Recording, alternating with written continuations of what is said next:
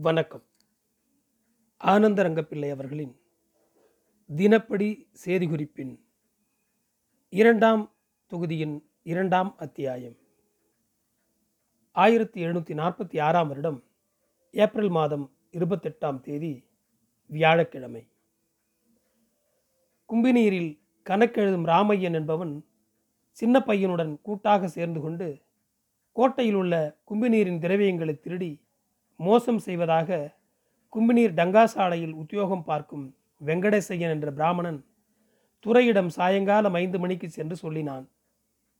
இதற்கு ஏதாவது அத்தாட்சி உண்டா? என துறை கேட்டார். பத்து சேவகர்களை என்னோடு அனுப்புங்கள் அத்தாட்சி தருகிறேன் என்றான்.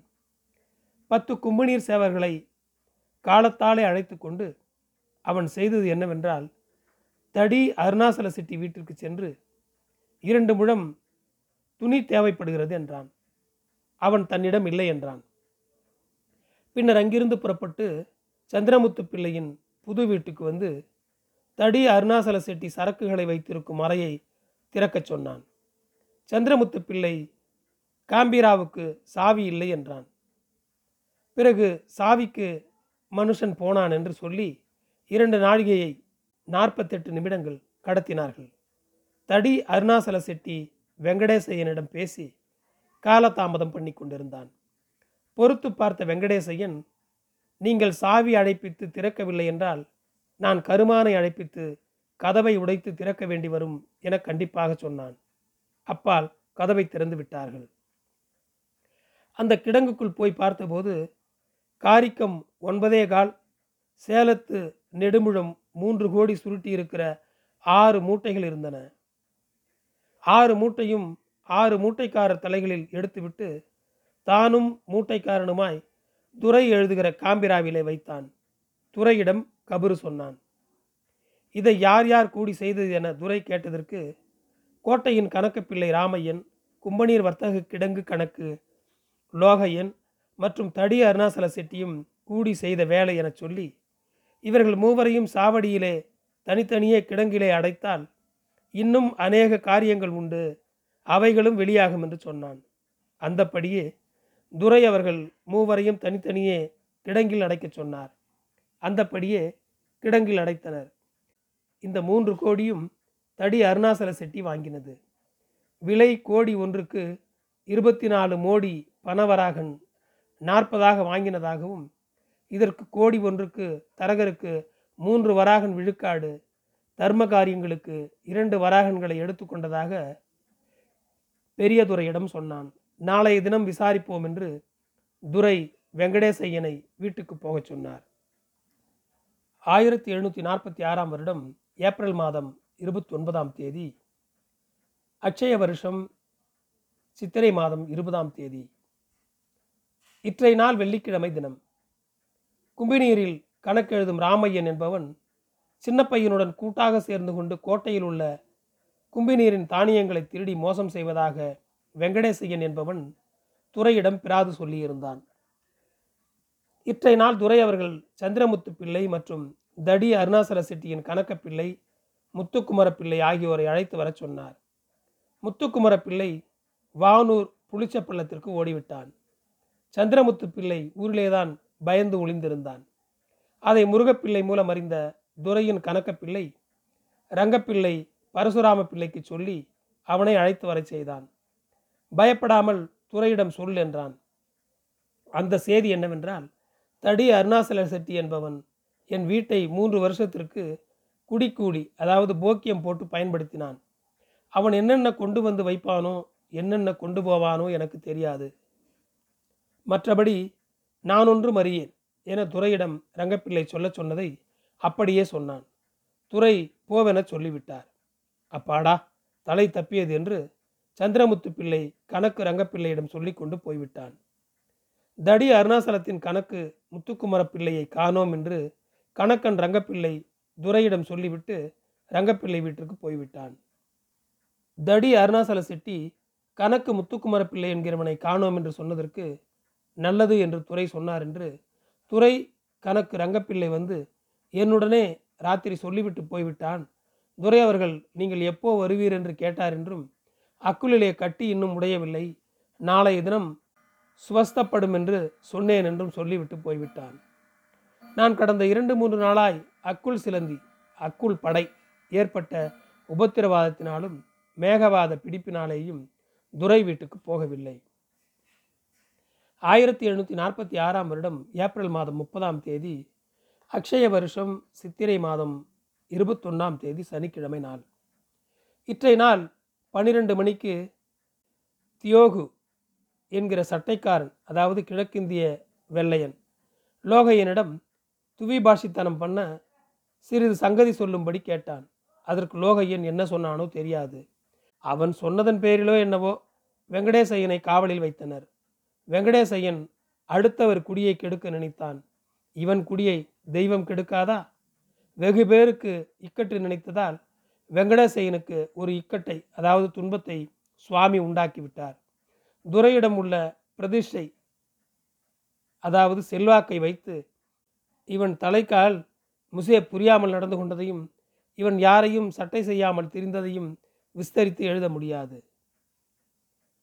ஆயிரத்தி எழுநூற்றி நாற்பத்தி ஆறாம் வருடம் மே மாதம் இரண்டாம் தேதி அக்ஷய வருஷம் சித்திரை மாதம் இருபத்தி மூணாம் தேதி திங்கட்கிழமை நாள்.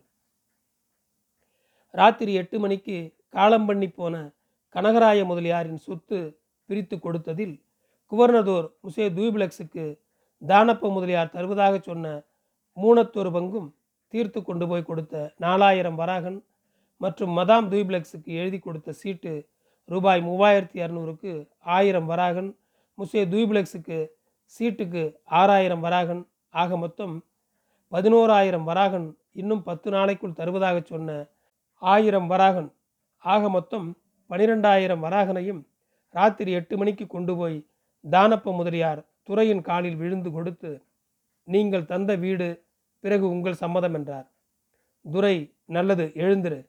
நீயாகத்தானே சம்மதித்து எழுதி கொடுத்தாய்? நான் ஏதாவது பலவந்தம் செய்தேனா? என்று கேட்டார்.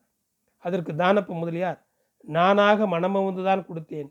நீங்கள் காட்டிய தயவிற்கு நான் காலம் முழுக்க உங்கள் அடிமையாய் இருப்பேன் என்று சொன்னார். துரை தானப்ப முதலியாரிடம் நல்லது உங்கள் மருமக பிள்ளை யாண்டானை வாரிசாக சீக்கிரமத்துக்கு மாற்றிக்கொள்ளுங்கள் இல்லையெனில் தொந்தரவு நேரும். மேலும் மனுஷர் சீவன் அனித்தியம் அதாவது மனித வாழ்க்கை நிச்சயமில்லை. சீவன் எப்போது வேண்டுமானாலும் போய்விடும். இருந்தாற்போல் இருந்து உங்கள் அண்ணன் விழுந்து போனதால் தானே இத்தனை தொந்தரவு ஏற்பட்டது? அதை நீ அறிவாயே? உன் பெண் சாதி ஏதாவது சம்மதி இல்லாமல் இருக்கிறாளா என கேட்டார். இல்லை அவர்கள் எல்லோரும் சம்மதியாய்த்தான் இருக்கிறார்கள். சீக்கிரமத்துக்கு எல்லாவற்றையும் முடித்துக் கொள்கிறோம் என்று தானப்ப முதலியார் கூற துரை எவ்வளவு சீக்கிரமத்துக்கு முடித்து கொள்ள முடியுமோ அவ்வளவு சீக்கிரமத்துக்கு முடித்து கொள்க. இப்போது சென்று வாருங்கள் என துரை சொன்னார். நல்லது என அவர்களை அனுப்பி கொண்டு வந்துவிட்டோம். இதுக்கெல்லாம் நான் உடன் இருந்தேன். துரை என்னிடம் லாசர் தானப்ப மோரியாரின் கிறிஸ்தவ பெயர். மதாமுக்கு அதாவது துறை பெண் சாதி கொடுத்த சீட்டுக்கு வராகனை கேட்டு வாங்க சொல்லு என்றார். நான் வெளியே சென்றேன். எனக்காக காத்திருந்த தானப்ப மோரியாரிடம் இதை சொன்னேன். அவர் என்ன? துறைக்கும் அவர் பெண் சாதிக்கும் திரவியம்தான் முன்னிலையாக இருக்கிறது என்று சொல்லிவிட்டு வீட்டுக்கு போவோம் என்று சொன்னார். நல்லது என சொல்லிவிட்டு அவர் எப்போதும் குடியிருக்கிற வீட்டுக்கு செல்ல நான் வீட்டுக்கு போனேன். முந்தாம் நாள் மதியம் காவலில் வைத்திருந்த வெங்கடேசையனை இற்றைய நாள் காலமே எட்டு மணிக்கு காவல் விட்டுவிட்டார்கள். ஆயிரத்தி எழுநூற்றி நாற்பத்தி ஆறாம் வருடம் மே மாதம் ஐந்தாம் தேதி அஷய வருஷம் சித்திரை மாதம் இருபத்தாறாம் தேதி வியாழக்கிழமை நாள். இன்றைய தினம் சாமத்துக்கு மேல் ஒன்பது மணிக்கு மேல் பன்னிரண்டு மணிக்குள் நடந்த செய்தி என்னவென்றால் துரை அவர்கள் முன்பாக நடந்த பயணம். சாவடியிலே கிடங்கில் இருந்த ராமையரை அழைத்து கும்பநீர் வர்த்தகர்களிடமிருந்து மூன்று கோடி மூன்று மூட்டை கும்பநீரின் பேரிலே நெடுமுழம் வாங்கி அதை கும்பிநீரின் பேரிலே வரவு வைத்து கொண்டு அருணாசல செட்டிக்கு விற்றாயே இது போன்ற காரியம் செய்தது மெய்தானா என கேட்டார். அதற்கு கோட்டை ராமையர் ஆமாம் நடந்தது மெய்தான் நான் திருட வேண்டும் என்ற நோக்கத்தில் இதை செய்யவில்லை. ஒரு அவசரத்தின் காரணமாக இவ்வாறு செய்தேன். அதற்கு பதிலாக கும்பநீருக்கு புடவைகளை கொடுத்து விடலாம் என நினைத்திருந்தேன் என சொன்னார். துரை நல்லது. இதுதான் இப்படி என்றால் கும்பநீருக்கு பஞ்சு தேவை என்று கும்பனீர் கணக்கிலேயே நூற்றி இருபது வராக செலவை எழுதி வைத்து அந்த பணத்தை எடுத்துக்கொண்டாயே இந்த வேலையை ஏன் செய்தாய் என கேட்டார். அதற்கு ராமையர் இது பற்றி எனக்கு தெரியாது. சும்மா உங்களிடம் இதுபோல சொல்லியிருக்கிறார்கள் என்றார். அதற்கு துரை ஒரு காகிதம் எடுத்து காட்டி இப்படி எழுதியிருக்கிறார்களே நீ ஒன்றும் தெரியாது என பொய் சொல்கிறாயே என்றார். ராமையர் இந்த வேலை செய்தது நான் இல்லை. கோட்டை சின்னப்பையன் செய்த வேலை இது. நான் ஒன்றும் அறியேன் என்றான்.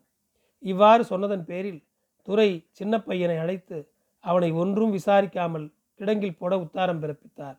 உத்தாரத்தின்படி கும்பநீர் சேவகன் அவனை சாவடியிலே போட்டு கிடங்கிலே போட்டு மூடி அடைத்தான். அதன் பேரிலே துறை பழைய கும்பநீர் வர்த்தகர்களை அழைத்து வரச் சொன்னார். ராமையன் வீராகுல செட்டி ஆதிவராக செட்டி மற்றும் சித்தம்பல செட்டி ஆகிய நாலு பேரும் வந்தனர். அவர்களிடம் துறை அவர்கள் சொன்ன பயணம். இனிமேல் கும்பனிற்கு புடவை சீலை தேவைப்பட்டால் முசே கோர்னே கையெழுத்திருந்தால் மட்டுமே அதை சரிபார்த்து நீங்கள் கொடுத்தனுப்ப வேண்டும்.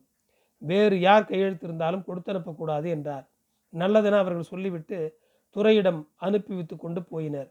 நானும் துறையிடம் அனுப்பி வைத்து கொண்டு அப்பால் பனிரெண்டு மணிக்கு வீட்டுக்கு வந்துவிட்டேன் வீட்டுக்கு வந்தபின் கோட்டை சுப்பையர் அவர் குமாரன் சீனப்பையர் குமாரன் ராமையர் தம்பி ஆகிய நால்வரும் என்னை சந்தித்து நடந்த செய்தியும் சொல்லி உபசார வார்த்தையும் சொல்லி தங்களை காக்கிற பாரம் உங்களது என்றனர். அப்பால் கோட்டை சுப்பையர் சொன்னதாவது இதெல்லாம் இந்த சீனப்பையர் குமாரன் நாராயணையரால் வந்தது. ராமையன் ஒரு வேலை செய்தால் அதனை சாக்கிட்டு இவர்கள் பத்து ராஜகாரியம் செய்கிறார்கள். அவன் பேரிலே கெட்ட பெயரை ஏற்படுத்தி அவனை துரத்த வெங்கடேசனுடன் கூட்டு சேர்ந்து துறையிடம் சொல்லி சொல்லி இவ்வாறு செய்கின்றனர். அதனாலே ராமையரும் இவர்களை சொல்கிறபடி செய்தார். வெகு நாளாய் தொட்டு பெரியவர்கள் இந்த உத்தியோகம் சம்பாதித்தார்கள். இப்போது இவர்களால் இந்த உத்தியோகம் போய்விடும் காலம் வந்துவிட்டதே என வெகுசாய் தாபந்தப்பட்டார். அதாவது கவலைப்பட்டார். இந்த பஞ்சுப்பொதி சம்மதியில் மாரியப்ப முதலியும் முசே கோர்னேத்தும் சொன்னதாக சொல்கிறார்கள். முசே கோர்னேத் சீனப்பையர் அழைத்து நடந்த மெய் என்னவென்று சொல். அதற்கேற்றவாறு நான் திட்டம் பண்ணுகிறேன் என சொன்னார். அதற்கு சீனப்பையர் தனக்கு ஒன்றும் அறியேன் என சொன்னார். இது மட்டுமின்றி துறை அவர்கள் முசே கோர்னேத்தை அழைத்து கும்பினியரில் வேண்டிய அளவில் சூரத்து பஞ்சு கையிருப்பிலே இருக்க நீ வெளியிலிருந்து பஞ்சை வாங்க வேண்டிய கவை என்ன? நீ விசாரிக்காமல் செய்ததென்ன? என கோபமாக கேட்டார். பின்னர் வெள்ளைக்காரர் சிறிது பேர் முன்னிலையில் துறை சொல்லியதாவது ஊரில் நடக்கிற செய்திகளை விசாரித்து நான் ஏதாகிலும் காவல் கட்டு முதலியவற்றை செய்ய சொன்னால் அதற்கு சில ஐரோப்பியர்கள் நான் அநியாயம் செய்கிறேன் என்று சொல்லுகின்றனர். கும்பநீர் காரியங்களுக்குள்ளே இது மாதிரியெல்லாம் நடைபெற்றால் நான் எப்படி விசாரிக்காமல் இருக்க முடியும் என சொன்னார். மேலும் துறை சொன்னதாவது ஊரில் உழவும் அத்தனை வதந்திகளும் பாதிரிமார்களுக்கு தெரிகிறது. நாம் துரைத்தனம் பண்ணுகிற போதும் நம்முடைய கவனத்திற்கு ஏன் இவை வருவதில்லை? இனிமேல் நீதான் அந்த உத்தியோகத்திலிருந்து விசாரிக்க வேண்டும். நீ ஒன்றும் தெரியாமலா இருப்பது உனக்கு திறமை பத்தாது என முசே கோர்னத்தை கோபித்து கொண்டார். மேற்கண்ட செய்தியை சீனப்பையன் குமாரன் நாராயணனுடனே தாங்கள் இருக்கும்போது முசே கொர்னேத்து சொன்னார் என கோட்டை சுப்பையன் குமாரன் நாராயணன் வந்து சொன்னான். துறை பெண்சாதி சவுளி கடைக்காரர்களை அழைத்து நீங்கள் எதற்காக கடைகளை போடவில்லை? யாராவது பணம் காசு தர வேண்டுமா? அல்லது நான் தர வேண்டுமா? எதனால் நீங்கள் கடை போடவில்லை? என்று கேட்டார். அதற்கு கடைக்காரர்கள் எங்களுக்கு யாரும் பணம் தர வேண்டியதில்லை. இற்றை நாள் சித்ரா பௌர்ணமி பண்டிகை தினம். ஆனபடியினாலே நாங்கள் கடை போடவில்லை என்றார்கள். உடனே அம்மாள் இனிமேல் யாரேனும் கடனுக்கு உங்களிடம் புடவை கேட்டாலோ அல்லது என் பெயரை சொல்லி புடவை கடனுக்கு கேட்டாலும் நீங்கள் தர தேவையில்லை. நீங்கள் சொல்ல வேண்டியது ஏதாவது இருந்தால் நேரடியாக என்னிடம் வந்து சொல்லுங்கள் என சொல்லி அனுப்பினார். இரண்டு மூன்று நாளுக்கு முன்னர் துறை அவர்கள் முசே தொபேசேத்தை அழைத்து நீர் சாவடி உத்தியோகம் விட்டு ஏன் விலகுகிறேன் என சொன்னீர்? பெத்திசோம் எழுதியவன் யார் என தெரியவில்லை. யாரோ ஒரு சின்ன பயல் சின்னதுரை சேவகன் கையில் பெத்திசோமை கொடுத்துவிட்டு போனதாக சொன்னார்கள். அதனால் பார்த்து கொள்கிறோம் அவசரப்படாதே. சிறிது நாள் பொறுத்துக்கொள் என்றார். அதற்கு அவர் ஒத்துக்கொள்ளாமல் உத்தியோகம் வேண்டாம் என சொல்லி போனார். அதன் பிறகு இற்றை நாள் முசே லசேல் என்பவனுக்கு அந்த சாவடி உத்தியோகம் கொடுத்தார்கள். துரை என்னை அழைத்து சென்னை பட்டணத்தில் அவரவர் தட்டுமுட்டுகளை அப்புறப்படுத்துகிறார்களா? என்று கேட்டார். அதற்கு நான் இவ்வாறு சொன்னேன். பிரான்ஸ் படைக்கப்பல் சுருக்காய் வருகிறது என்ற செய்தி கேட்டு இங்கிலீஷுக்காரர் முன்பு பங்குனி மாதம் இருபத்தைந்தாம் நாள் அவரவர் கொஞ்ச நஞ்சம் சாமான்களை அப்புறப்படுத்தினர். அதன் பிறகு இங்கிலீஷ் சீமையிலிருந்து போன வருஷம் புறப்பட்ட கப்பல் இப்போது சித்திரை மாதத்திலே வந்தடைந்திருக்கிறது. இதனை கொண்டு சென்னை பட்டணத்து சனங்கள் பிரான்ஸ் சண்டை கப்பல்கள் வழியிலே இருந்தால் எவ்வாறு இந்த ஒரு கப்பல் வரும்? ஆதலால் இந்த வருஷம் பிரான்சுக்காரருக்கு கப்பல் வர்த்தகம் இல்லை என்று சொல்லி கொண்டனர். ஒருத்தரும் தட்டுமுட்டு அகற்றவில்லை என சொன்னேன். அதற்கு துரை கோபத்துடன் நம்முடைய கப்பல்கள் வருவதை இன்னும் கொஞ்ச நாளுக்குள் அறியப் போகிறார்கள். பின்னர் ஆலம்புறவியிலே இருக்கிற கப்பல் செலவுக்கு நூறு ரூபாய் கொடுத்து அனுப்ப சொன்னார். நான் சொன்னவை அனைத்தும் பகடைக்கு மேலே நடந்தது. நன்றி தொடரும்.